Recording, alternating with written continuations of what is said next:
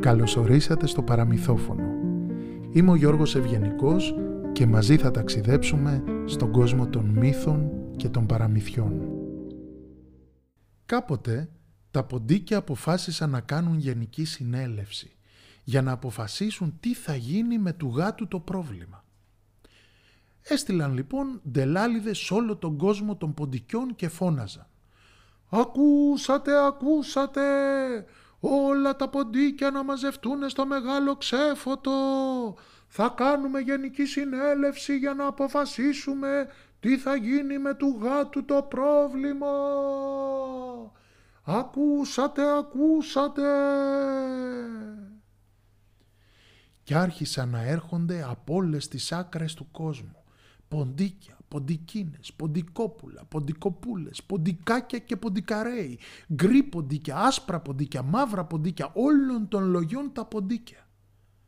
Όταν μαζεύτηκαν στο ξέφωτο, έλεγε ο καθένας το μακρύ του και το κοντό του.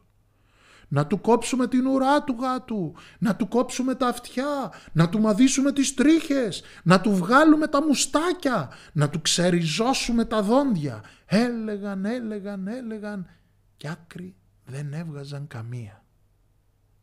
Ξάφνου πετάχτηκε ένας νεαρός ποντικός και λέει «Βρήκα τη λύση του προβλήματος, παιδιά, βρήκα τη λύση» να του κρεμάσουμε μία κουδούνα στην ουρά και έτσι όταν πλησιάζει ο γάτος θα τον ακούμε και θα φεύγουμε.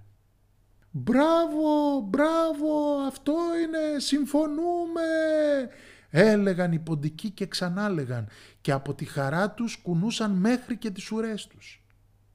Εμφανίζεται τότε ένας γέρος ποντικός και λέει «Μπράβο, μπράβο, και εγώ συμφωνώ μαζί σας.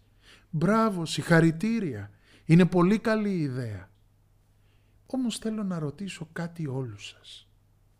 Ποιος από εσάς τολμάει να πλησιάσει το γάτο για να του κρεμάσει την κουδούνα στην ουρά; Κανένας δεν μίλησε.